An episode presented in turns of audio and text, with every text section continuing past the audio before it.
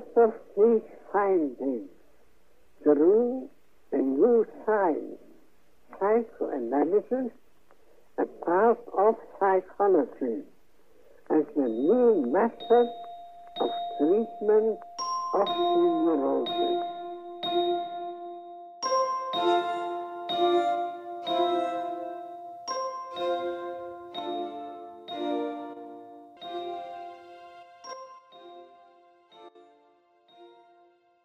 Herkese merhaba. 26 Ekim tarihli metapsikoloji atölyemize hepiniz hoş geldiniz. Bildiğiniz üzere geçtiğimiz haftaki oturumumuzda takip ettiğimiz makalenin yani Freud'un 1915 yılında kaleme aldığı bilinç dışı başlıklı makalesinin dördüncü bölümü olan bastırmanın yer betimi ve dinamikleri üzerine olan bölüme ilişkin çalışmamızı tamamlamıştık ve bugün hep beraber beşinci bölüm olan bilinç dışı sisteminin özel nitelikleri başlıklı bölümü okumaya başlayacağız. Ee, oldukça kısa bir bölüm olarak dikkati çekiyor aslında. Yani tabii bu makalenin diğer bölümleri de 3 aşağı 5 yukarı bundan belki birazcık daha uzun. Daha fazlası değil ama. Ee, bilinç dışının niteliklerinden bahsedeceği için belki de Freud'un bize daha fazla şey vermesini ya da daha fazla tartışma gerçekleştirmesini bekleyebiliriz belki bazı açılardan. Ama diğer bir yandan bu bekleyebileceğimiz yani bu kısımda gerçekleştirme gerçekleştirilmesini bekleyebileceğimiz tartışmaların aslında pek çoğu birazdan da değineceğimiz üzere bu makaleye hatta bu makalelere dağıldığı için burada oldukça Freud'un tıpkı dördüncü kısımda olduğu gibi konsantre, sıkıştırılmış yoğun bir e, açıklama sunduğunu bize görebiliyoruz. Burada Freud'un bize sunduğu özelliklerin ıı, herkesin aslında malumu olduğunu düşünüyorum. Birazdan onlardan detaylı da detaylıca bahsedeceğiz ama örneğin bilinç dışı süreçlerin zamandan bağımsız olmaları gibi vesaire. Bu sebeple geçtiğimiz haftaki oturumu kapatırken e, makalenin bu kısmına ilişkin olarak Freud'un başka eserlerinden çağrışımlarınız ya da katkılarınız olur ise bunlardan hani bunları geri tutmamanızı rica etmiştim. Çünkü bu bölüm başka metinlerle diyalog çerçevesinde ilerleyebilecek bir bölüm gibi de gözüküyor bir yandan. Nitekim 186. sayfada e, Standard Edition editörleri tarafından düşülen dört önemli dipnot var. E, bunları yeri geldiğinde yavaşça ele alacağız ve e, Freud'un eserindeki e, editörün bahsetmediği ama e, bizim belki ekleyebileceğimiz farklı e, diğer kaynaklara da atıfta bulunmaya çalışacağız. Ben metne geçmeden evvel sizin geçtiğimiz haftaki oturuma ilişkin olarak ya da bu oturum özelinde eklemek istediğiniz herhangi bir şey var mıydı acaba? Pekala. Freud şöyle başlıyor makalesine. Bir sistemdeki bilinç dışındaki süreçlerin ondan bir sonraki sistemde tekrar rastlanmayan özellikler gösterdiğini gözlemlediğimizde iki ruhsal sistem arasında çizdiğimiz ayrım yeni bir önem kazanıyor. Var mı yorumu olan? Temcit pilavı gibi olsun istemiyorum ama bu noktada yani bu cümlelerde ya bu girişte adına ne derseniz akla gelebilecek iki görüntü var. Birisi e, düşlerin yorumunun e, teknik bölümlerinde yani ikinci cildinde yer alan bölümlerden bölümlerden birisinde Freud'un bize çizdiği duyum ve algı ile başlayıp bilince doğru giden bir eğri vardır. Bilirsiniz o şemayı.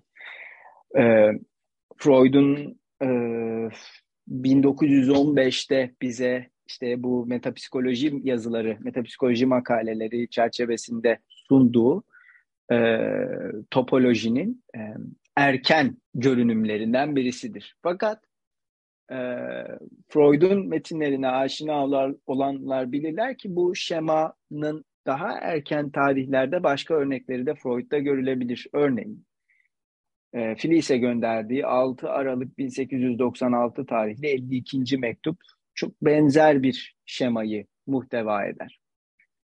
E, bu söz konusu şemaların e, eksikleri ya da Freud'un eserinde tarihsel süreç içerisinde Freud'un bunlara kattığı şeyler veya değiştirdiği şeylerin neler olduğunu konuşabilmek tabii ki mümkün ama Şununla başlamak iyi gibi gözüküyor.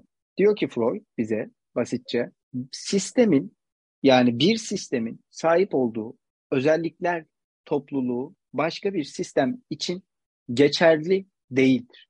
Yani bunların kendi işleyişleri olduğundan, kendi kuralları olduğundan, kendi dinamikleri olduğundan, hatta kendi ekonomileri olduğundan.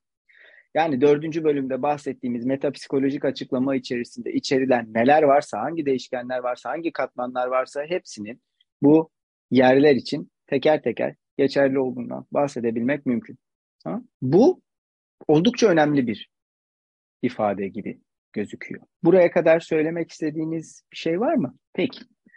O zaman müsaadenizle ben bu 52. mektup meselesini biraz ilerletmek istiyorum. Gruptan da göndereceğim şimdi ee, bir linkini, çevirisinin tamamdır. Gönderdim.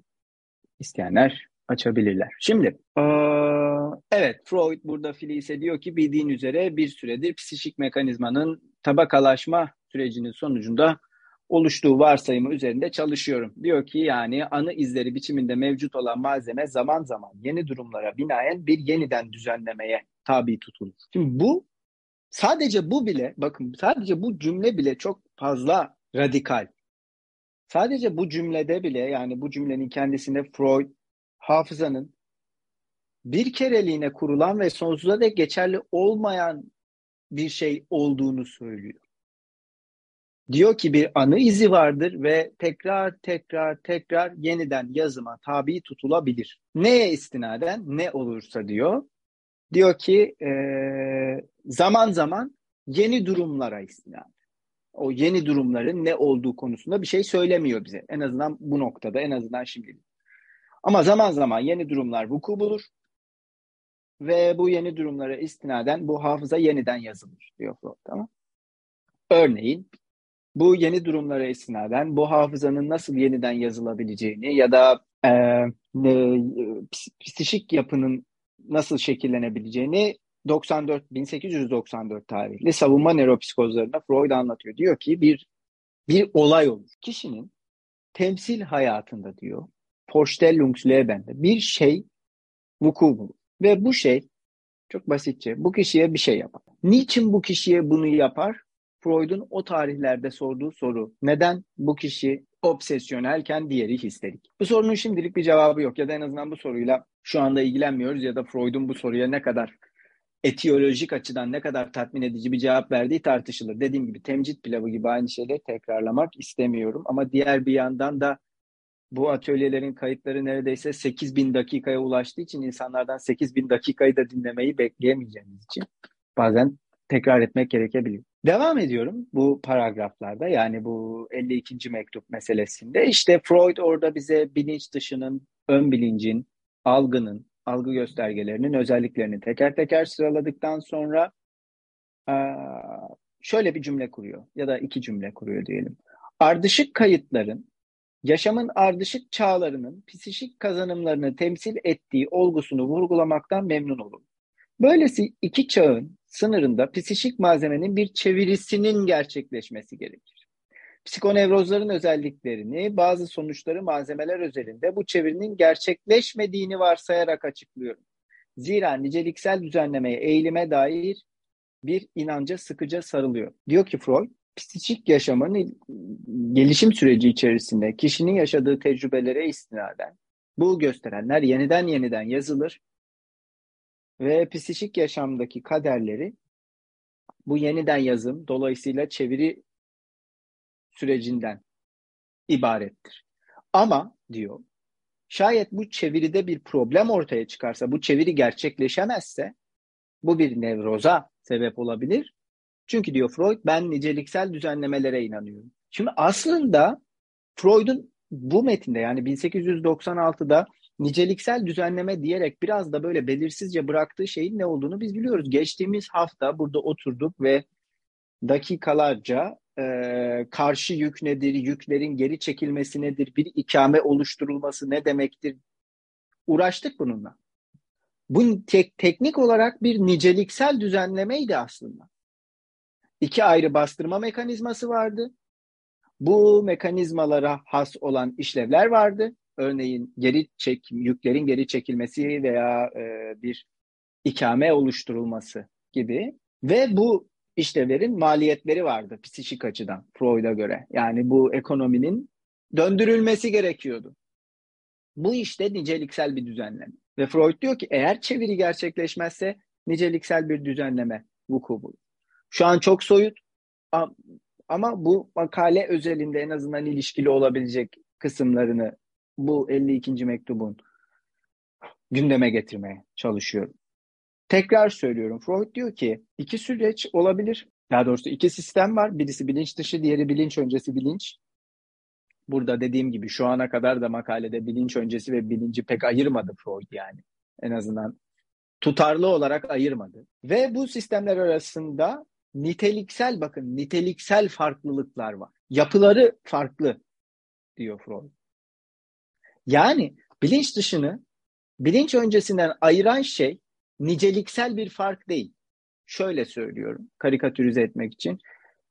Bilinç dışında çok yoğun dürtüler var. İşte 10 birimlik bir enerji var. Bilinç öncesinde ise 2 birimlik bir enerji var. O daha enerjisi açısından hafif, daha az yüklenmiş. Ee, dolayısıyla psikik aygıt içerisindeki rolü daha hafif olan bir sistemdir vesaire vesaire gibi bir argümanı yok Freud'un. Freud diyor ki bilinç öncesinin kendisine has bir çalışma prensibi var ve bilinç dışının da bir prensipler bütünü var. Ve bunlar çeşitli özellikler. Birazdan bunları sıralayacak. Neler olduğu. Ama mesele şu ki niceliksel düzenlemeler dediği şeyler Freud'un geçtiğimiz haftalarda, geçtiğimiz iki hafta boyunca konuştuğumuz aslında ve bastırma atölyesinde de biraz konuştuğumuz şeyler bu niteliksel özelliklerden etkilenen şeyler. Yani ekonomik düzenlemeleri regüle ya yani ekonomik e, regülasyonu gerçekleştiren şey bu nitelikler diğer bir yandan. E, ilk üç satırda Freud bunu hazırlıyor. Bunu görüyoruz yani. Bunu söyleyecek biraz. Çünkü neden? Bunları verecek ve bir sonraki bölümde bize iki sistem arasındaki iletişimi anlatacak. İletişim de çok önemli bir ifade. İki sistem arasındaki iletişim yani. Lütfen İlker abi. Ee, anlattığın şeyi kafama takıldı. Metnin sonuna doğru. Yani biraz kopya vererek anlatacağım ama sen temsillerden bahsettin. Şimdi Freud şöyle bir şey de diyor aynı zamanda. Biz bilinç öncesi ve bilinç açısından baktığımız zaman temsillerle bu duruma karar veriyoruz. Niceliksel bağlamını bir yana bırakıp temsiller açısından düşündüğümüzde bilinç öncesi ve bilinç arasındaki ilişki temsillerin yer yer değiştirmesi, yüklerinin değişmesi, e, türevlerinin oluşması, bilinç öncesi ve bilinç arasında buna benzer ilişkilerle ilerliyor. Sonra e, 188. sayfaya geldiğim zaman Freud şöyle bir şeyden bahsediyor. Dikkatimi çekti. Sen söylediğin, senin söylediğin şey yüzünden buraya gelmek zorunda kaldım. Kafama takılan bir soru işareti var çünkü burada. Şuraya okuyayım isterseniz. Bilinçli düşüncelerin bilinç dışı olanlar ilişkisini açıklamak için önerdiğimiz ama sonra reddettiğimiz türden özel bir kayda karşılık gelir. Sayfa 172. 172'ye gittiğimde iki tane savımız vardı. İşlevsel ve yer betimsel sav. Şimdi temsiller açısından, bilinç öncesi ve bilinç açısından açıkladığında yer betimsel savı kullanıyor. Çünkü bir düşünce aynı anda iki yerde birden olabiliyor ama bilinçte var olduğunda aslında bilinç dışında temsil ettiği bilinç dışından gelen ve bilinç öncesine temsil edilen düşünceyle arasında bayağı fark var. Onu karşısındakine söylesem bile onun ne olduğunu anlamıyor psikanaliz anında. Çünkü o kadar değişmiş ki düşünce.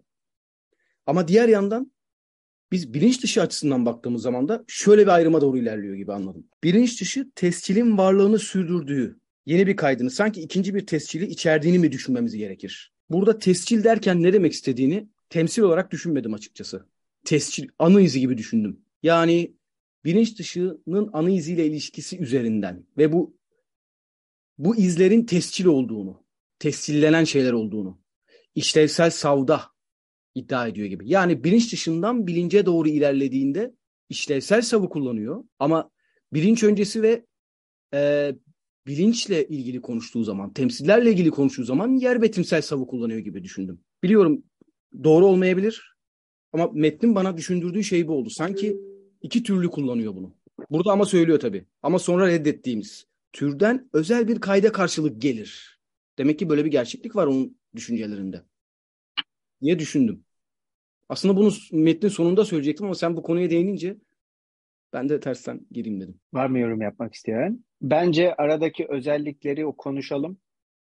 Sonra bu meseleye geri dönelim. Çünkü eğer o özellikleri konuşmadan bu tartışmayı sürdürürsek geçtiğimiz haftaki yürüttüğümüz tartışmalara benzeyen şeyler söyleyeceğiz. İster, istemez.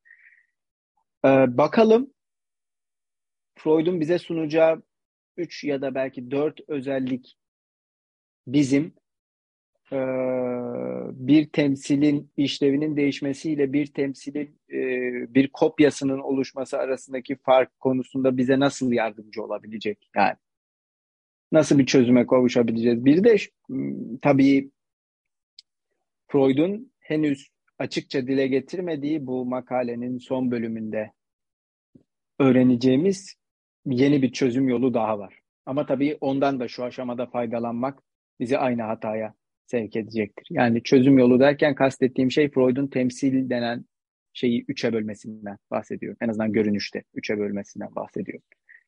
Sözcük temsili, şey temsili, nesne temsili gibi. Üç veya belki dört. O kısım pek belli değil. Çünkü şey temsili Lacan 7. seminerde Dusting ve Disake'yi birbirinden ayırıyor. Yani ikisi de şey demek ama Lacan Freud'un bunları ikisini aynı anlamda kullandığını düşünmüyor. Başka bir mesele. Ama İlker abinin sorusu önemli bence.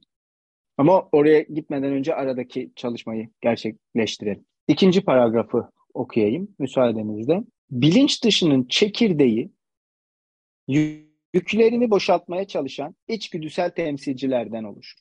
Yani istekli itkilerden. Bu içgüdüsel itkiler birbirleriyle işbirliği yapar. Biri diğerinden etkilenmeksizin yan yana varlıklarını sürdürürler ve karşılıklı çelişkiden muaftırlar. Amaçları bize anlaşılmaz görünmesi kaçınılmaz olan iki istekli itki eş zamanlı olarak etkin hale geldiğinde birbirlerini güçsüzleştirmez ya da devre dışı bırakmazlar. Bunun yerine bir ara amaç, bir uzlaşma oluşturmak için birleşirler diyor. Var mı yorum yapmak isteyen? Çok özcü bir ifade gibi gözüküyor başta. Bilinç dışının çekirdeği. Yani öyle bir şey söyleyecek Freud bize birazdan bu bilinç dışının özü olacak. Bilinç dışı neyse o. Çekirdek. Diyor ki yüklerini boşaltmaya çalışan içgüdüsel temsilcilerdir. Yani burada kastettiği şey dürtüsel temsilciler aslında. İçgüdü demiyor Freud. Gerçekten temsilci bu arada. Burada hani Vorstellung demiyor. Temsil meselesi var. Reprezente etmemiz, yeniden sunma meselesi var. Dürtüsel temsilciler. Bunlar yüklerini boşaltmaya çalışır diyor Freud. Bilinç dışının çekirdeği budur. Yani istekli itkiler. Yani temsili Freud istekli bir itki olarak ifade ediyor. Daha sonraki cümlede başında ise onlara içgüdüsel itki diyor. İçgüdüsel itki dediği şey Tribregum. Gruba yazmıştım hafta içerisinde. Şimdi hikayenin bu noktadan sonrasına psikanalize giriş konferanslarından zaten aşina bir semptomun bir uzlaşının ürünü olması hadisesi. Dürtülerin kendi arasında, aralarında daha doğrusu çelişkilerden muaf olup beraberce çeşitli fedakarlıklarla çeşitli uzlaşıların ürün, ürünü olan semptomlar ortaya koyması. Bu ara amaç ya da uzlaşı oluşturma denen şeye biz giriş konferanslarında çokça değinme fırsatımız oldu. Freud burada da bunu çok uzatmadan geçiyor. Ama paragrafın başında bilinç dışının çekirdeğinde temsilcilerin, etkilerin, dürtüsel etkilerin, dürtüsel temsilcilerin bulunduğunu söylüyor Freud bize ve bunların hepsi aynı şeymiş gibi konuşuyor. Bu çok ilginç bir ifade. Çünkü Şimdi şöyle düşünebiliriz isterseniz. Biraz speküle edecek olursak. Şimdi dürtüsel itki diyor Freud değil mi? Triebregung. Freud'un çok sık kullandığı bir e, bir birleşik kelimedir bu zaten. Veya isim tamlaması mı?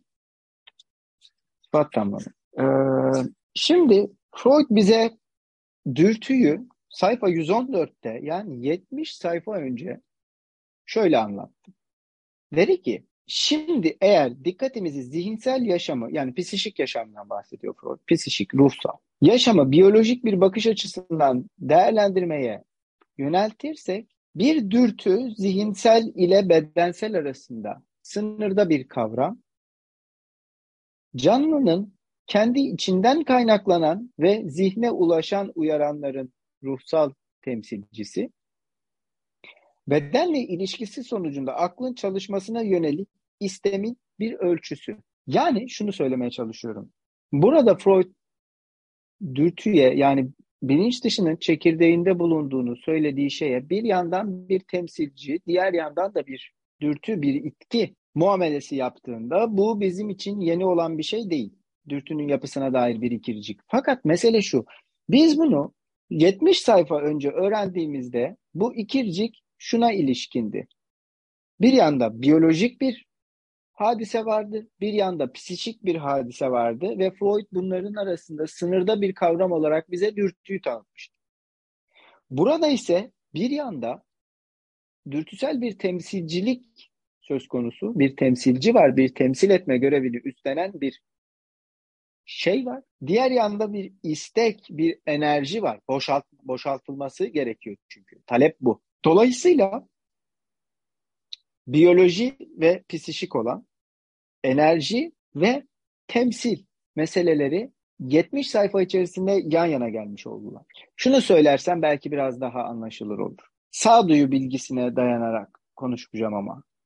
Kolektif bir bilinç dışından bahsedildiğinde herkesçe paylaşılan temsiller, normlar ve benzerlerinin ne üdüğü belirsiz bir depoda tutulması beraberliğinden bahsediyormuşuz gibi gözüküyor. Kolektif bir çöplük gibi yani. Tek farkı bu kolektif çöplük tarihsel olarak belirlenen bir çöplük olabilir. Sosyoekonomik faktörler tarafından belirlenmiş olabilir.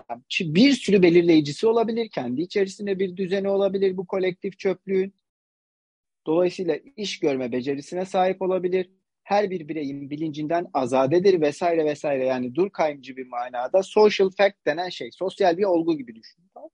Yani bireylerin bilincinin dışında ama bireylerin eylemlerini düzenleyebilmeye, bireyleri çeşitli eylemlere yönlendirebilmeye muktedir olan bir güç, bir kuvvet, bir force, temsiller bütünü, duygular bütünü veya paylaşılan hatıralar bütünü. Burada enerji enerji gibi bir ibare yok ama veya burada bu bu senaryoda enerjiyi tahayyül edemiyorsun.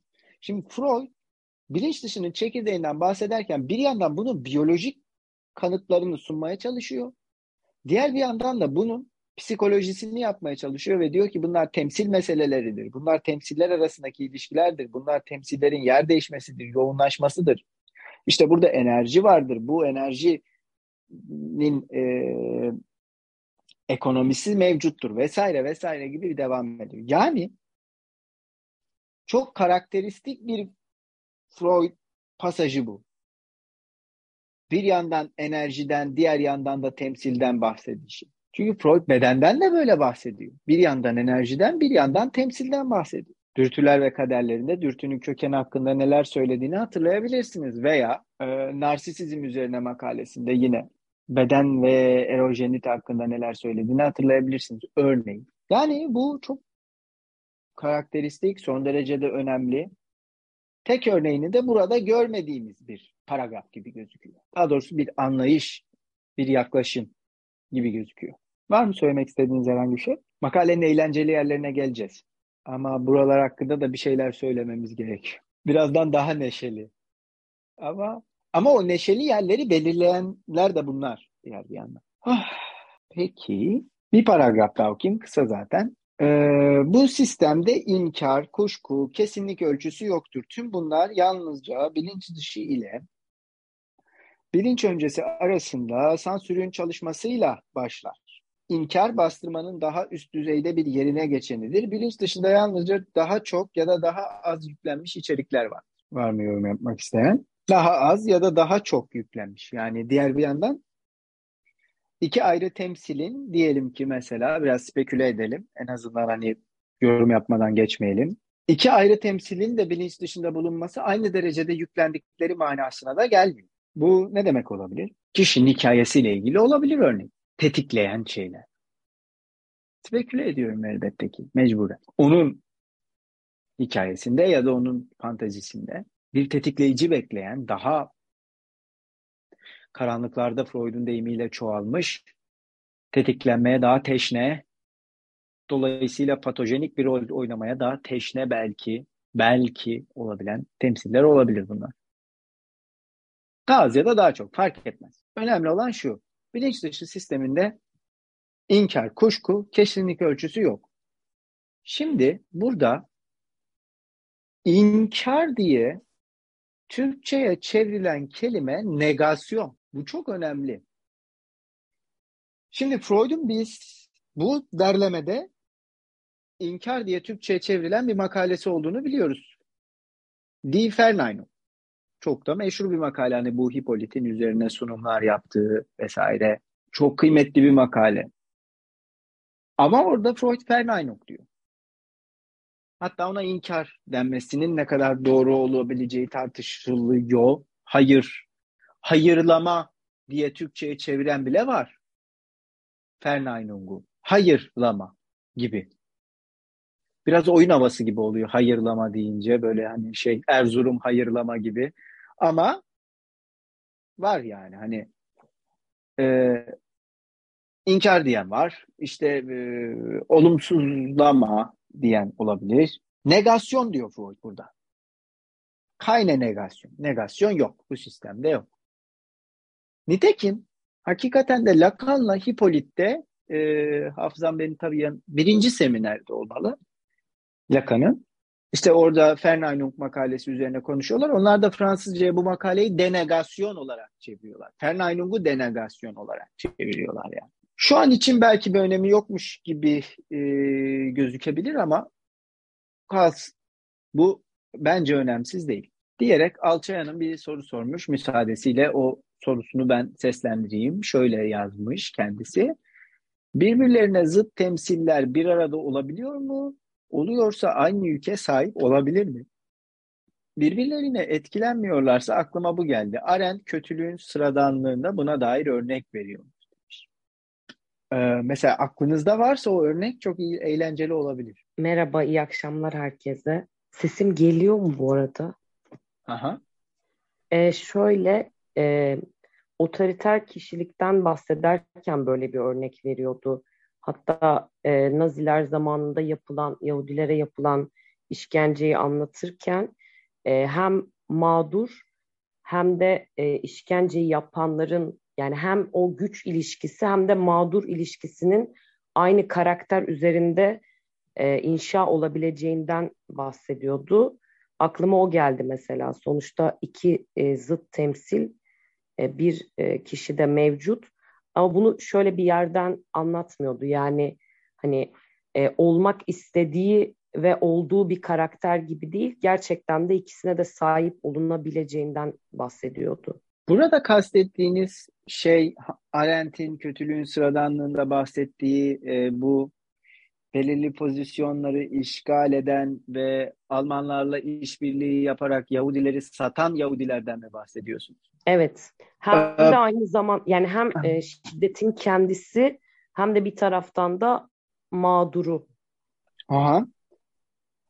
Ee, bu çok güzel bir örnek olmakla beraber hani kötülüğün sıradanlığı çok, çok başka ve çok fark garip bir kitap yani şu açıdan bir e, benzeri var mı emin değilim yani. Aa, ama evet Arendt kitabın başından sonuna kadar zaten bu yargılanma sürecinin hem hukuki boyutunda hem de Yahudilerin hem bu yargılanma sürecinde hem de kamp sırasında takındığı tutumlar ve sergiledikleri politikalar konusunda oldukça eleştirel de yaklaşımlara sahip. Bu sadece kötülüğün sıradanlığında görülmüyor. Örneğin e, totalitarizmin kaynaklarının ilk cildinde e, antisemitizmin e, tarihini e, serimlerken mesela Yahudilerin e, antisemitizmi başlarına gelmiş bir şey olarak kabul edip politika yapmaktan nasıl yüzyıllar boyunca vazgeçtiklerinden, bunu nasıl üstlenmeyi reddettiklerinden vesaire bahsediyor. Bu noktada Arendt'e katılabilirsiniz ya da katılmayabilirsiniz ama hani belki şunun için söylüyorum. Alçı Hanım'ın verdiği örneği hani bu Arendt'in perspektifinden düşünülecek ise Arendt'in bu konuyu hangi nerelerde ve nasıl şekillerde ele aldığından da bahsetmek iyi bir e, fikir olabilir gibi geliyor bana. Ama diğer bir yandan evet. Yani, örnek çok açık. Bir uzlaşıdan bahsediyoruz ve iki farklı insan değil bu. İnsan işgal ettiği pozisyon gereğiyle müpem nereye koyulacağı belli değil. Nasıl nitelendirileceği belli değil. Var mı eklemek istediğiniz bir şey? Ben de biraz speküle edebilir miyim bu inkarı? Hı hı. Mesela Hegel'de şimdi burada bir e, olumsuzlamanın olumsuzlaması olumlama gibi. Şöyle ilerlediğimiz zaman biraz klişe olur belki ama yine de burada kullanayım dedim bunu. İlk olumsuzlama bastırma, ikinci olumsuzlama inkar, üçüncüsü de olumlama. Yani olmamayı uygarlaşma sürecinde tırnak içinde bir ortaya serimleme olarak gibi düşünebiliriz sanki. Ya da şöyle de düşünebiliriz. Ya da yani şöyle düşünelim ya da aynı şekilde olumsuzlamanın olumsuzlaması olumlama birisi psikanaliz anında inkar ettiği şeyle yüz yüze geldiğinde ve psikanalist bunu anladığında olumlama gibi sanki. Böyle garip bir şey oluştu kafamda söylemek istedim. Bu söylediğim bilhassa olum yani 1920'lerde yazılan Verneinung makalesinde bizzat Freud'un da tartıştığı zaten bu vesileyle Hippolyte ve Lacan'ın bu makaledeki Hegel esintilerini tartışabilmesine zemin hazırlayan şey daha önce de örneğini vermişimdir mutlaka ama e,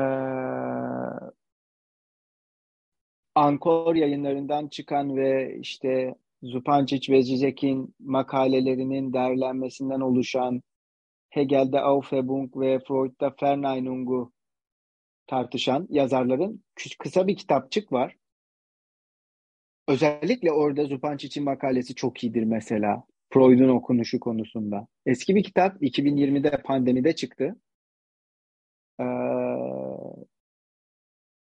Zupancic'in makalesinin İngilizcesini internette bulmak çok kolaylıkla mümkün İngilizce okuyanlar için. Tam da İlker abinin söylediği meseleyi Zupancic hem kendi çerçevesinden hem Hippolyt'in onu nasıl ele aldığından yola çıkarak okuyor ve oldukça verimli sonuçlara gebe olduğunu da söylemek lazım. Evet, bilinç dışında olumsuzlama yoktur. Negasyon yoktur diyor Freud. Pekala. Bunu buna aşinayız. Bilinç dışında kuşku olmaması ne garip bir ifade. Kuşku. Şimdi meselenin e, fenomenolojisine vesaire girişebilecek durumda değilim ama bir şeyden kuşku duymak nasıl bir şeydir ki o bilinç dışında yok? Ee, pardon bir şey söyleyebilir miyim? Acaba e, bilince dair bir şey yani bilgi içermesi e, gerekiyor gibi geliyor bana kuşkulanabilmek için. Yani e, bilginin olmadığı bir yerde sanki kuşkuyu da aramak o hani o yüzden aramamak gerekiyor gibi düşündüm. Bilinç dışında bilgi yok yani. Bu durumda yok evet. Ama bilmiyorum böyle mi yani. Olabilir. Ben de bilmiyorum. Sadece sorusunu sormazsam üstüne basıp geçecekmişiz gibi hissediyorum o yüzden. Kuşkulanmak. Mesela bir kıskanç kuşkulanır mı? Paranoyak. Paranoyak hatta kuşkulanmaz emin. Onun durumu biraz farklı. Neden farklı? Onun durumunun farklı olmasıyla burada Freud'un söylediği şey ilişkili mi? Olabilir. Kıskançtan yola gidelim. Bir kıskancın kuşkulanması. Bir şey ekleyebilir miyim? Lütfen. Ee, bir önceki paragrafta aslında kurulan cümlede işte bu içgüdüsel itkilerin birbiriyle işbirliği yapması birbirinden etkilenmeksizin yan yana varlıklarını sürdürür, karşılıklı çelişkiden muaftırlar. Ee, yani zaten burada birazcık sanki bunun cevabı varmış gibi. İşte kuşku dediğimiz noktada aslında bir çelişki var. Çünkü az önce o sorduğunuz soru gibi e, kıskanç kişi kuşkulanır mı? Hmm, mesela işte iki tane düşünce olmalı ki sanki hani evet örnek olarak işte beni aldatıyor mu, aldatmıyor mu? Aslında çelişkili iki düşüncenin arasında gidip gelmek gibi bir şey. Ama burada bilinç dışı düşüncelerin e, gelgitli bir şekilde değil de sanki daha farklı bir ilişki içerisinde olduğunu vurguluyormuş gibi bir hisse kapıldım ben. E, bunu, bunu düşündüm, bunu eklemek istedim. Var mı yorum yapmak isteyen? Ben belki bir şey söyleyebilirim. Ee, bilinç dışını böyle bir şey gibi hayal ediyorum. Burada hayal etme artık, hayal etmem gerekiyor. Ee, güneşin yüzeyi gibi veya lav gibi. Her şey birbirine karışabiliyor. Ve o füzyon fisyon meselesi gibi enerji dönüşümleri oluyor, değişimleri oluyor gibi. Ama bunun hepsini bilinç öncesinde ve bilinç dışında kullanamıyor. Şey bilinç bilinçte kullanamıyoruz. Kullanabilmemiz için bizim süzgeçimizden geçmesi gerekiyor ve ifade edebileceğimiz temsillerle ilişki kurabilmesi gerekiyor gibi anlıyorum. Bu temsillerle ilişki kurduğu anda artık uygarlığın bize vermiş olduğu olumlu veya olumsuz her şeyle ilgili bu bu yükleri ya yer değiştir değiştirtiyoruz ya yoğunlaştırma halinde değişiklikler yaratıyoruz veya e, veya karşı yüküyle bastırıyoruz gibi. Yani temsile geldiğinde ancak kıskançlık olabilir gibi geliyor bana da. Bilinç öncesi ve bilinçte. Şey, e, İlker Bey'in söyledikleri ve aslında ben de bu metni okurken sürekli zihnimde çağrışan şey olduğu için buraya eklemek istedim de. Burada bilinç dışı ile ilgili yaptığı yorum hani lav benzetmesi bu egonun oluşumuyla ilgili o e, şeyi düşündürttü bana. Burada metni okurken de hep bu geldi aklıma. Sanki burada şey e, hangi metindeydi? Ego ve itte miydi emin değilim ama bir benzetme, işte bir benzeşim kuruyordu ya dünyanın oluşumu ile ilgili o kabuğun aslında bir ateş parçası, bir lav parçası gibi bir şeyin soğuyarak bir kabuk oluşumu ve bu kabuğun aslında işte şey bilinç dediğim pardon e, ego dediğimiz yapının oluşumunu e, yine zaten bilinç dışında pardon hep birbiri arasında gidip geliyor. İdin dönüşmüş bir yapısı şeklinde egonun oluşumundan bahsediyordu. Bu metni okurken de hep bunu düşündüğüm birazcık aslında şey. Bilinç dışı ile bilinç arasında pardon. Bilinç öncesiyle veya bilinçle bilinç dışı arasında da kısmen buna benzeyen bir şey kuruyormuş gibi bir his uyandırdı ve İlker Bey'in söyledikleri de iyice bunu tekrar düşündürdü bana. Ne kadar doğru bir yaklaşım olur emin değilim ama bir en azından ortaya koymak istedim başka bir şey söylemek isteyen olursa. Alçay Hanım'la Pardon. al, e, bir saniye bir tahrik edeyim sonra Adem sen devam edersin. E, Alçay Hanım'la İlker abinin söylediklerinden yola çıkarak şimdi Alçay Hanım konuşurken düşünce kelimesini kullandı. İlker abi de e, işte bilinç dışındaki patlamalardan bahsedebilmemiz için onların temsillere dökülmeleri lazım gelir dedi. Şimdi ben e, sorumu birazcık da şuraya itmek istiyorum. Hazır katılımcılardan birisi düşünce, diğeri de temsil demişken ve kıskançlık örneği ve kuşku meselesini de biz gündeme getirmişken burada artık mesela neden Freud'un Vorstellung dediği şeyin düşünce olarak karşılanamayacağı açık mı? Neden sizce uymuyor? Düşünce nasıl bir şey ki bilinç dışında yok da bilinçte olsun? Ne lazım düşünce için? Bilinçte var olan bilinç dışının kendisinden noksan oldu. Ya da şöyle söyleyeyim. Kıskanç birisinin kuşku duyması ve kuşkularında haklı çıkması onun kıskanç olmadığı anlamına gelir mi? Onu kıskanç yapan şey haklılık ya da haksızlık mıdır yoksa kıskançlık haklılık ya da haksızlıkla örtüşebilecek bir şey olmayabilir? Bu soruların hiçbir bana ait değil. Bunlar 1922'de Freud'un sorduğu sorular. Ben gündeme getiriyorum şu anda gerekli oldukları için.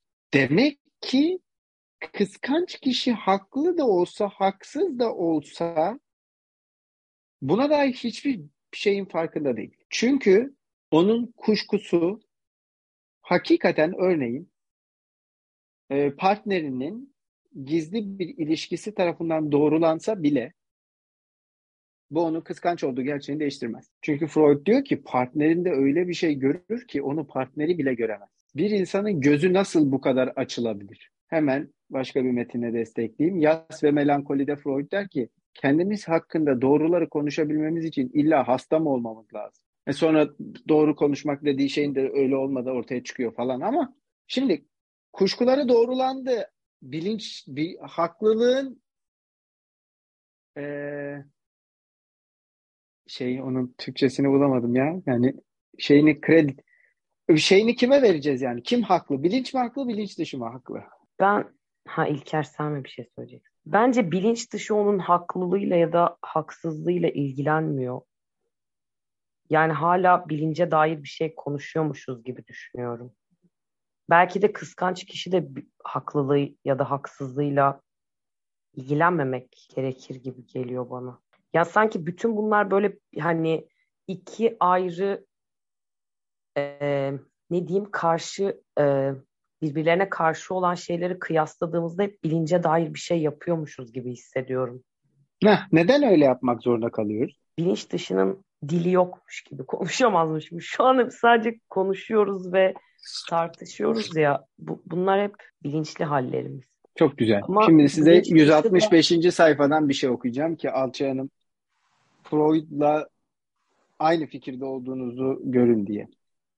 Ne olursa olsun, burada kastettiği şey bilinç dışı varlığı, bilinç dışının kanıtlanması. Ne olursa olsun bu sorunun e, zihinsel yaşamı varlığı yatsınamaz olan gizli durumlarının bilinçli zihinsel durumlar mı yoksa fiziksel durumlar mı olduğunun anlaşılması gerektiği sorununun sözel bir tartışmada yok olup gitme tehlikesi taşıdığı açıktır.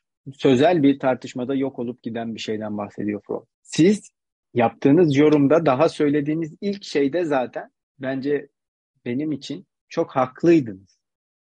Ama ben sadece niçin haklı olduğunuzu Freud'un sorduğu soruları göstererek bir deneyelim dedim yani. Neden siz metin için çok doğru bir şey işaret ettiniz. Kuşku meselesinde zaten bilinç dışının meselesi uzlaşı değil midir? O yüzden o zaman nasıl bir kuşkudan bahsedebileceğiz derken. Zaten çok doğru bir şey işaret ettiniz. Ben sadece ona acaba başka bir yerden gidebilir miyiz diye bakalım dedim. Buyurun Leyla'cığım. Sesiniz kapalı ama. E, elimde çok kadim yani eski hani Türkçe'de olan eski Osmanlıca lügat gibi Almanca eski bir lügat var. Vorstellung'a çok ilginç bir açıklama yapıyor. Ee, kullanım alanlarında. Onu okuyabilir miyim? Lütfen. Vorstellung birincisi takdim, tanışma, tanıştırma. İkinci olarak temsil, oynayış, oyun, seans. Seans.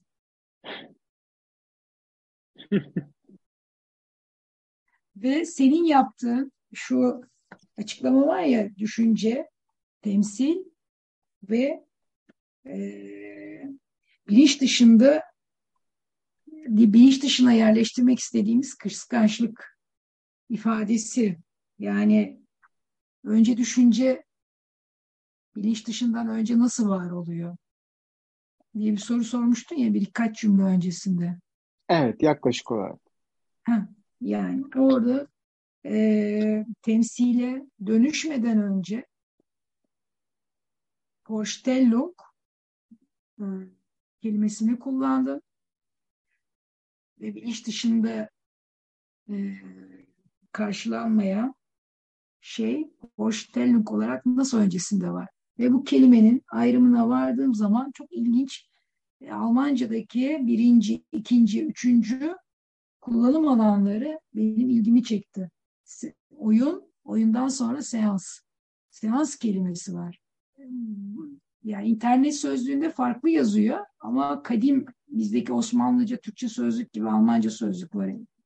Çok eskiden kalma. Orada da bu böyle bir anlam var. Vorstellung. Bilmiyorum sadece sundum. Gerçekten ben de bilmiyordum gerçekten. Teşekkür ederiz. Ara verelim mi? Vorstellbar'a da birinci ki anlamda da Vorstellbar var. Tasavvur edilebilen diyor Vorstellbar ve Vorstellung. Unk. Vorstellung'a geçmeden önce. Çok ilginç Tasavvur değil mi? meselesini e, e, Ego ve İd'in ikinci bölümünde Vorstellung'u Bild ile karşılaştırdığı zaman Freud yani imge ve Vorstellung arasındaki farkı sunmaya başladığı zaman Orada ona dair ilginç bir tartışması var ama e, ondan önce bu makaleyi bitirmek lazım. Yani o senin söylediğin bak, Vorstellung, tasavvur edilebilen öne koymak, iki uğur koyuyor önüne, uğur kelimesi parantez ileri almak. Urvorstellung, ileri almak. Çok ilginç, çok ilginç.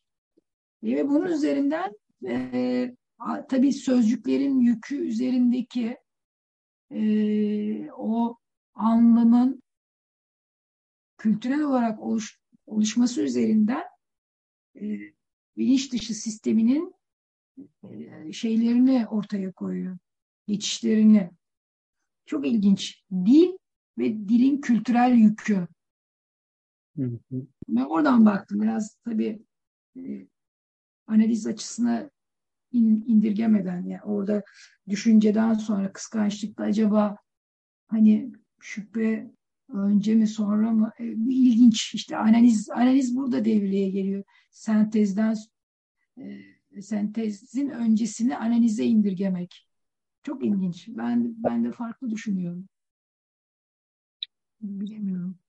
Karışık oldu. Çok karıştırdım belki ama kusura bakmayın siz karıştırmadınız. Belki biraz yorulmuş olabiliriz. Ee, saat 10'u 2 geçiyor.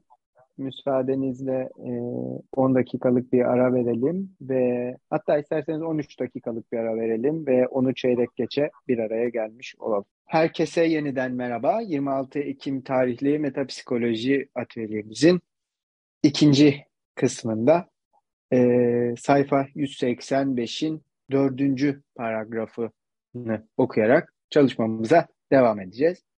Müsaadenizle ben bu paragrafı okuyayım. Sonrasında tartışmalarımızı kaldığımız yerden devam ettirelim. Freud şöyle yazıyor.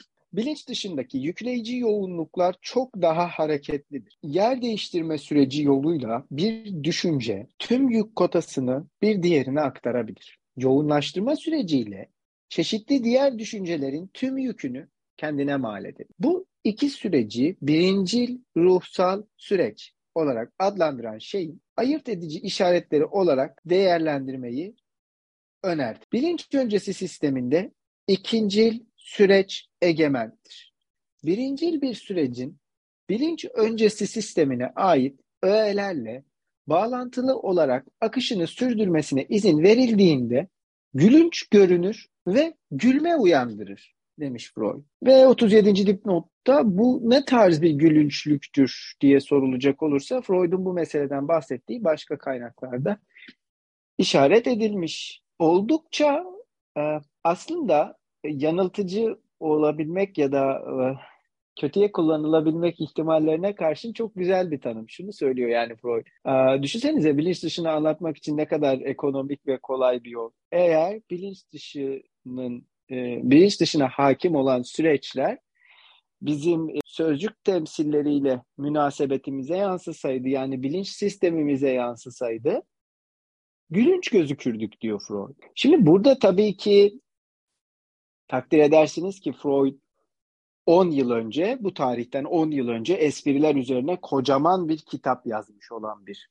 Freud bu. Freud. Bazı düşünürler veya bazı yazarlar diyelim Herhalde bundan Ricoeur bahsediyordu. Freud'un 1905'ten önce yazdığı eserler ile 1905'teki kırılmayı mukayese etmeyi ya da düşünmeyi önerirler. Örneğin 1900 ile 1905 yılları arasında Freud'un yazdığı eserler ya da yayınladığı yıl eserler diyelim. Düşlerin yorumu, günlük yaşamın psikopatolojisi, espriler ve bilinç dışı ile ilişkiler. 1905 yılında ise sonraki yıllarda, takip eden yıllarda yeni baskılarında üzerine çokça ek gelen bir üç deneme var Freud tarafından yazılan. Bilinen adıyla cinsellik üzerine üç deneme.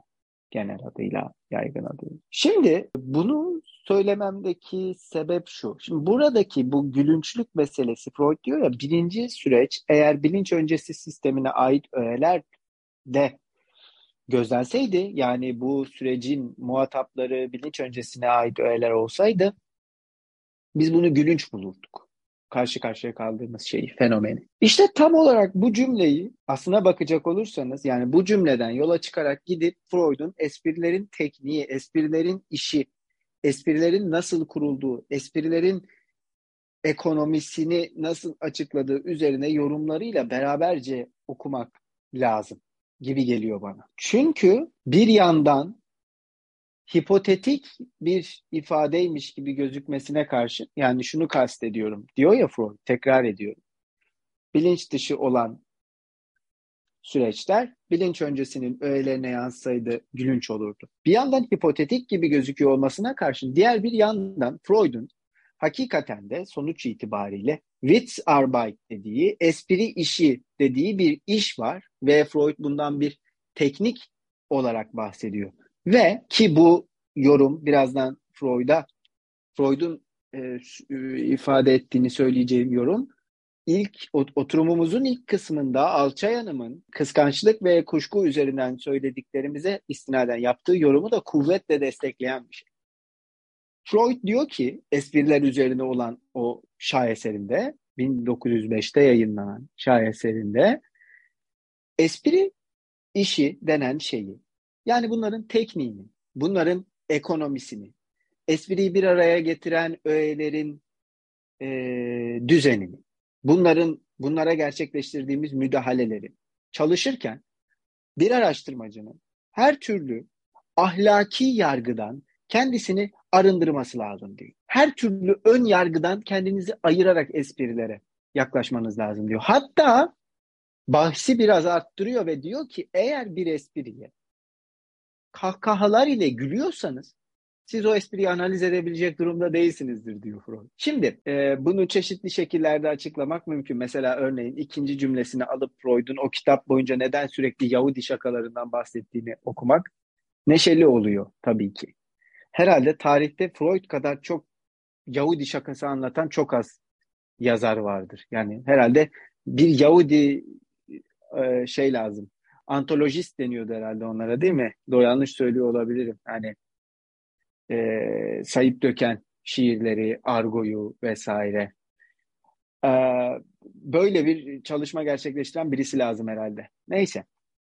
Velhasıl tıpkı Alçaya'nın oturumun ilk yarısında dedi ki gerçekten çok kıymetli bir yorumdu. Bakın dedi biz bu sorduğumuz sorularla hatta beni kastetti. Sen dedi bu sorduğun sorularla e, bilinç dışında kuşku olmamasını hala bilinçten bilincin araçlarıyla damıttığın şekilde soruyorsun. Nasıl bu soruya cevap alabilirsin dedi bana. Müthiş bir yorumdu. Son derece haklıydı. Sadece ben işte bu ecnebilerin söylediği gibi argümanın hatırına o rolü takınmak zorundaydım ki kervan yürüsün. Ama mesele şu. Freud tam olarak bunu söylüyor. Diyor ki esprilerin tekniğine yaklaşırken takınmanız gereken bir tutum var bir araştırmacı olarak. Şimdi bu cümledeki sözü Freud'un yani eğer siz esprilere eğer biz es, e, bilinç dışının süreçlerini bilinç öncesi öğelerde görseydik gülerdik soru sözünün dayanağı Freud'un esprinin tekniği hakkında yazdığı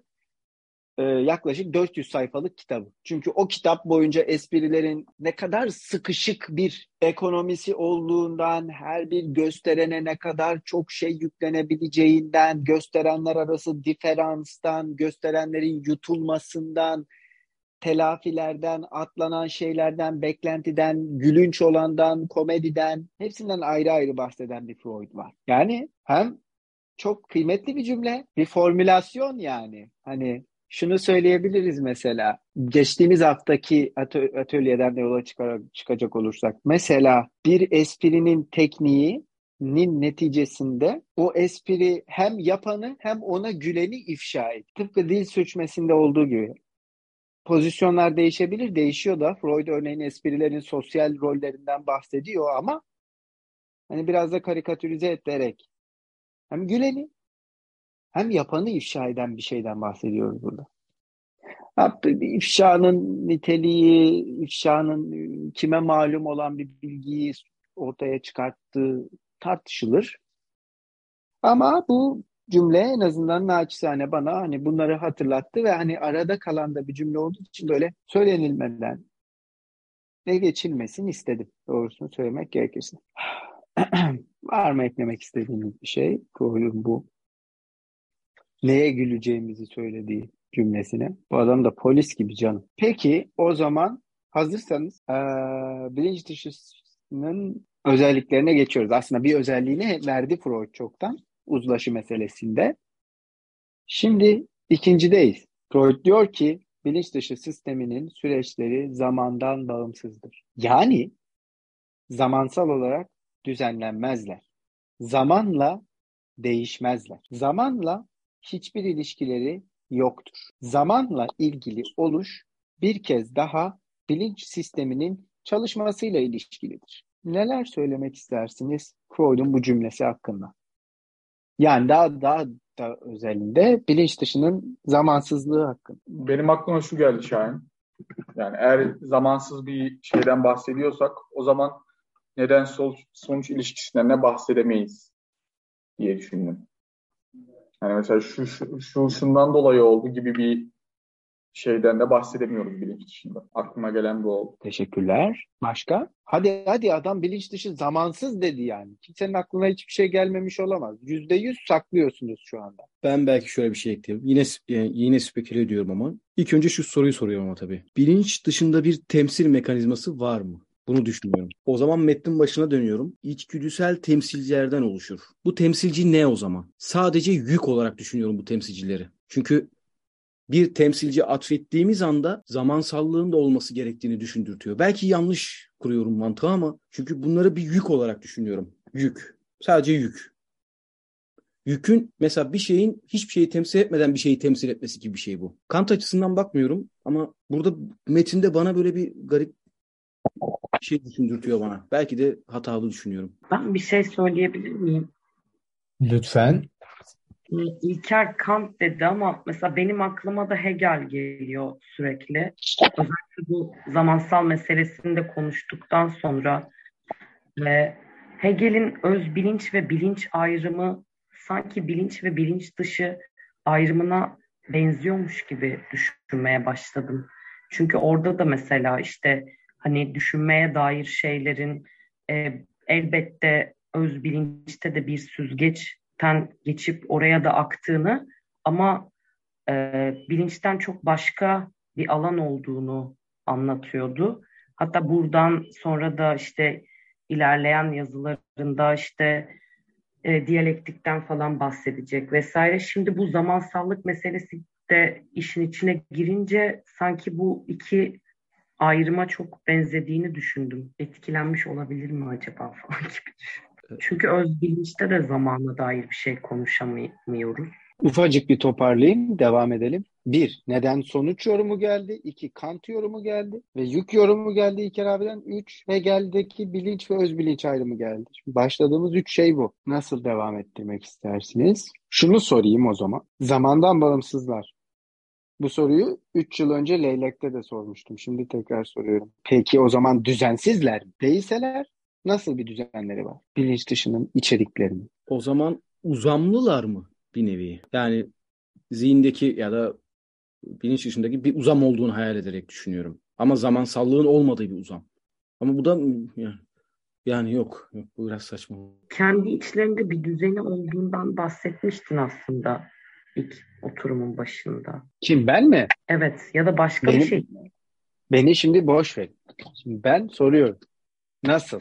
Bu metinden ne çıkar? Bana bir de ekran paylaşımı müsaadesi verilebilir mi İlker abi? Nasıl oluyor bilmiyorum.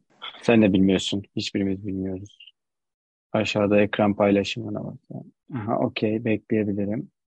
Çünkü bu çok önemli bir soru. Yani Freud bilinç dışı dediğinde böyle hatırlanmak istenmeyen şeylerin bir kenara bırakıldığı bir çöplük mü tahayyül ediyor yani? Ne varsa oraya atın. Bastırıldı hepsi. Yoklar. Gelmesinler vesaire. Yoksa olmuyorsa sorun değil abi. Kalsın tamam bir dahaki oturumda.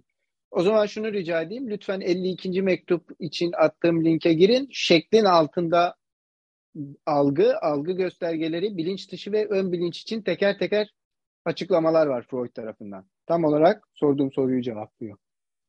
Ama o Freud 20 yıl önceki bir Freud. Şimdi çok e, yani Kant ve Hegel meselelerine gitmek. Bu arada Freud'un kendisi zaten haz ilkesinin ötesinde metninde tırnak içerisinde Kantçı olduğunu iddia edecek. İlker abi bugün gösterdiği Bonaparte metninde ama Bonaparte'ın Bonaparte'ın Freud okuması çok kuvvetli bir okuma değil. Kabul etmek gerekir onu. Çok parlak bir metin değil. Çok parlak bir dille yazılmış olan teorik açıdan o kadar parlak olmayan bir metin. Yani öyle söyleyebiliriz belki. E o metni özelinde konuşuyorum tabii ki Bonaparte'ın yani diğer metinler hakkında konuşmuyorum. Ama Adem neden sonuç dedi ki o zaman ben neden sonuç yoktur diyorum dedim. Kronolojik zamansallık na mevcut olduğu takdirde neden sonuçtan bahsedemeyeceğiz demek bu. Yani basitçe etki tepkiden önce gelecek. Doğru. Yok nedensellik o zaman Freud'da. Ama çünkü Freud'da böyle bir öncelik sonralık yok. Ama nasıl düzenleniyor o? İşte mesele şu ki bunun nasıl düzenlendiğini tam olarak o üç metinde düşler, espriler ve günlük yaşam psikopatolojisinde Freud anlatıyor. Zamansallık yerine koyduğu şey bu. Bu arada İlker abi çok önemli bir yorum daha yaptı ve dedi ki uzam mekansallar mı o zaman? Uzam mı mekan mı dedin? Onu hatırlıyorum. Uzam. Uzamsallar mı o zaman dedin. Bu başka önemli bir yorumdu. Yeri geldiğinde konuşuruz. Çünkü Freud yeni giriş konferanslarında diyecek ki bilinç dışı zamansal ilişkileri mekansal olanlarla değiştirmeye teşnedir. Çok ilginç bir yorum. Ne kastettiğine bakmak lazım yeni giriş konferanslarına gidip. Şimdilik sadece atmış olayım ki hani ilgisini çeken baksın diye. Yerini ruhsal aygıt dersinde olması lazım bu sözün. O da 31. konferans ediyor herhalde. Hafızam beni yanıltıyor olabilir. Muhtemelen genelde yanıltır. Şimdi burada kas zamandan bağımsızlık meselesi. Bize bir düzenleyici lazım ama. Şimdi ama şuraya geri dönebiliriz artık. Bilinç dışı süreçler zamandan bağımsız. Peki şöyle yapalım. Peki kronolojik ilişkilere ne kadar güveneceğim? Bir şey ekleyebilir miyim? Aklıma geldi. Lütfen. Yeniden yeniden kurma. Yeniden onu mesela bir mesela bugün okuduğum Bonaparte makalesinde ki zaten Freud'un dediği bu. Evet, bilinç dışında çocukluğumuz var. Donmuş gibi ama bunu sadece donmuş gibi düşünemiyoruz. Bu temsiller alanında tekrardan bilinç dışına dönen ve bilinç dışındaki temsil e, ben ona yük diyeyim şimdilik. Yüklerin değişmesine neden olabilen bir bastırma da var gibi sanki. Yani ilk çocukluğumuzu hatırladığımızda diyelim ki 10 yaşındayken hatırladığımızla 25 yaşında hatırladığımız ya da hatır, bilinç yaşından bize döndüğünde aynı şey değil gibi sanki. Belki anlatamadım ama metni tam olarak. Abi kastettiğin şu muydu? Bana da çok şey çağrış mantıklı geldi yani. Hani bu yaşadığımız gelecekten gelen şekillendirir bilinç dışına gibi bir şey mi acaba?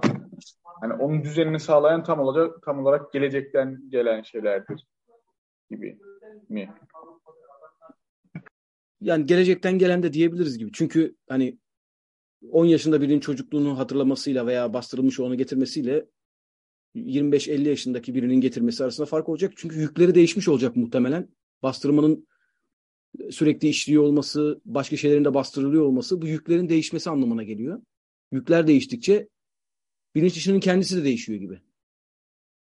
Yani. Acaba bilinç dışının kendisi mi değişiyor yoksa bilinçte hatırladığımızın ya bilinç dışından gelenin kendisi mi değişiyor? Bil, bilemedim ben. Yani bizim onu 10 yaşında şey örneğini verdin yani 10 yaşında e, hatırladığımızla 25 yaşında hatırladığımız şey aynı değil. Bence de öyle.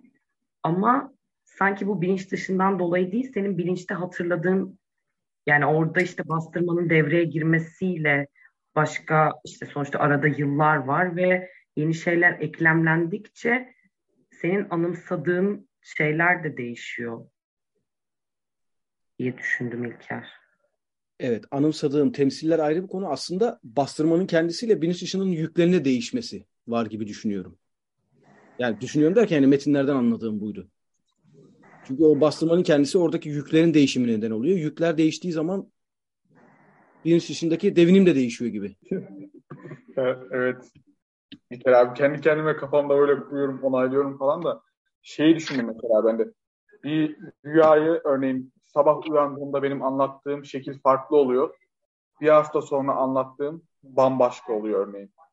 Hani işte bu bilinç dışı o dediğin yükler değiştiği gibi bir şey çıkarıyorum ben de buradan. Yani sonuçta yorum tek bir yorum olup yani o yorum bir kere yapılıp bitmiyor sonuçta hani tekrar tekrar yapılabiliyor. İşte tekrar tekrar kuruluyor. O yükler tekrar tekrar değişiyor gibi bir şey düşündüm. Son bir şey söylemek istiyorum. Acaba zamansızlığı da tam burayla ilişkin mi? Hani şimdi ikinizin söylediklerini kafamda birleşince yani bu değişme halleri işte rüyayı görüyoruz sonra başka türlü hatırlıyoruz. Hani çok zamana dair şeyler olsa çok net ve kesin sınırları belli vesaire olur. Ama öyle olmayışı tam da zamansızlığına dair gibi mi düşündüm? Leyla Hocam. Benim Sesiniz, kafa- ha, aklımda, buyurun. benim aklımda birkaç soru belirdi. Şimdi, e, şimdi bilinç öncesinin ruhsallığıyla acaba bilinç dışının ruhsallığı bilince gelmeden önceki eksik olan eşik aynı mı? Bir de hak- hakikaten e, bilinç e, dışı kişide e, ne zaman devreye girer? Tamam 0-6 yaşta bilinç öncesi ne kadar oluşuyor? Yani kastrasyonu tamam ödipal dönem sonrası latans dönemde acaba bilinç dışı ne kadar etkin devreye giriyor? Yani o eşik altı dediğimiz olgu ne kadar hangi sürede oluşuyor tam olarak? Tabii ki bir yetişkinin farklı olacak. Yetişkinlerde ayrı. E, belki diyorum ergenlerde de farklı evreleri var. Yani, e, ergenlerde acaba bilinç öncesi ruhsallıkla e, bilinç dışının ruhsallığı ne kadar etkin bir şekilde e, bilinci etkiliyor? Kafamda da benim böyle sorular oluyor. Tamam, biz şu anda yetişkinin bilinç dışındaki e, ruhsal yükleri veya bir rüyayı getirişi, rüyanın e, oluştuğu ön bilinci, e, rüyanın oluştuğu o ruhsal e, bilinç, e, ruhsal olarak getirdiği, bilinçsiz olarak getirdiği, rüyaya getirdiği unsurları farklı yorumlarız. Belki akşama, belki yarın, hatta e, bir ay sonra hatırlarsak farklı yorumlarız. Tamam ama benim sorularım tamamen bu latans dönemi veya ergende tam olarak nasıl e, devreye giriyor? Bu sorunun cevabını bulabilir miyim bilmiyorum. Şu anda bulabilir miyiz onu da bilmiyorum ama aklıma geldi sormak istedim. Düşünürken sessiz düşündüm. Pek sormak şeyin dediği olmuyorum ama Herkes sıçan adam vakasına aşina mı? Freud'un orada yazdığı uzunca bir dipnot var.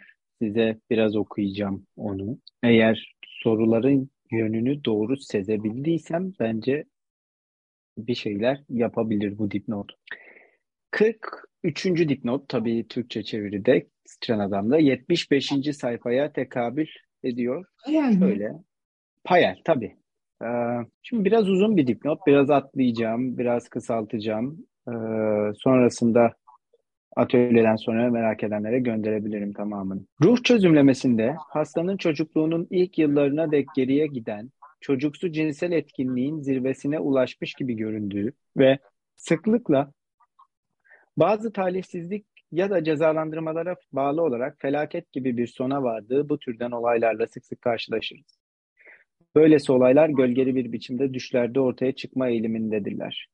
Çoğu zaman öylesine açık bir hale gelirler ki çözümlemeci onları sıkıca yakaladığını düşünür. Ama yine de kesin bir değerlendirmeden kaçınır. En üst düzeyde beceri ve dikkatle ilerlemezse söz konusu sahnenin gerçekten yaşanıp yaşanmadığını belirsiz bırakmak zorunda kalabilir. Sahnenin birden çok çeşitlenmesinin hastanın bilinç dışı düşlemlerinde bulunabileceğini bilmemiz sahneyi yorumlamada doğru yola yönelmemizi kolaylaştıracaktır. Onların tarihsel gerçekliğini kararlaştırmada yanlış yola sapmayı istemiyorsak, her şeyden önce insanların çocukluk çağı anılarının sadece daha geç bir dönemde ve genellikle ergenlik çağında birleştirildiklerini ve bu işlemin bir ulusun eski tarihi hakkında söylenceler oluşturmasına her yönüyle benzeyen karmaşık bir yeniden düzenleme işlemini içerdiğini akılda tutmalıyız. Harika. Şimdi daha bu dipnotun yarısı bile değil ve Freud bilinç dışında birden fazla tezahürü bulunabilen ve e, bu çocukluk çağı deneyimlerinin ya da yasaklarının yapısının kurulma biçimini bir ulusun tarih yazma biçimine, efsaneler oluşturma biçimine benzetti. Daha şimdiden. Bu şu kadarını söyleyeyim. Bu o kadar yani bu son derece pek çok farklı disiplin için oldukça radikal bir ifade bu. Tarih yazımı için çok önemli bir ifade bu. Hermenötik için çok önemli bir ifade bu. Psikanaliz için çok önemli bir ifade bu. Fenomenoloji için çok önemli bir ifade bu. Freud diyor ki bir çocuk geçmişini bir ulus gibi durmadan yeniden yaz. Freud'un bir ulus, millet, efsaneler çerçevesinde verdiği yegane örnek değildir bu. Örneğin projede çok eski bir tarihte 1895'te Emma vakasını çalışırken vakada sembolik olarak aşırı yüklenen gösterenleri tartışmak için Freud bir asker için ülkesinin bayrağının ne anlama geldiğini sorar. Yani bu hep yaptığı bir şey. Bu demek değildir ki ulusların mitleri hiçbir anlam ifade etmez. Bir asker bayrağını aşırı değerlendirmiştir. Hepsi budur. Hayır. Yani hiç, hiç, hiç. Öyle bir şey söylemeye çalışmadığı çok açık. Mesele şu. Bir çocuk tarihini yeniden, yeniden, durmadan yazacak diyor bu. Zamansızlıktan anladığı şey bu. Çünkü bitmiyor yeniden yazma işlemi. Kronolojik bir zamanın yokluğundan bahsediyor. Velhasıl sonra devam ediyor. Aynı derecede etkileyici olan çok fazla şey var. Bunun bir başka örneğini mesela Türkçe'de e, hem Yapı Kredi yayınlarının bastığı hem de herhalde Payel'in de bastığı şey var. E, sanat ve sanatçılar üzerine makaleleri var. Freud'un işte bu e, Gradiva yorumunun ya da tekinsiz makalesinin bulunabileceği derleme.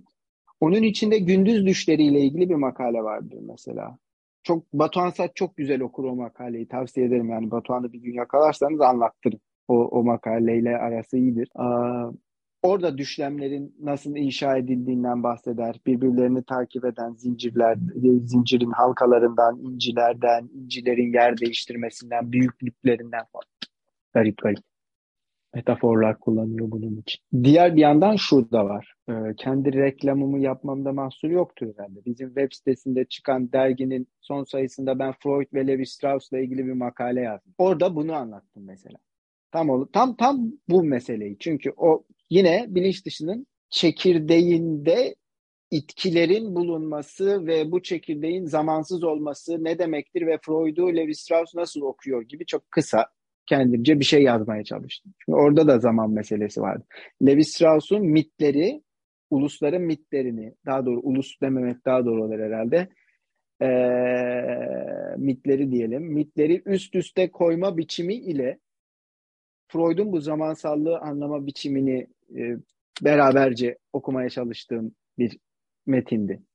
Bugüne kadar hiç geri bildirim almadım. Bir yıl oldu. Birisi okuyup bir şey yazarsa çok mutlu olurum bu arada gerçekten. Diğer bir yandan şunun için önemli. Çekirdek diyor sanki bir özden, bir nitelikten.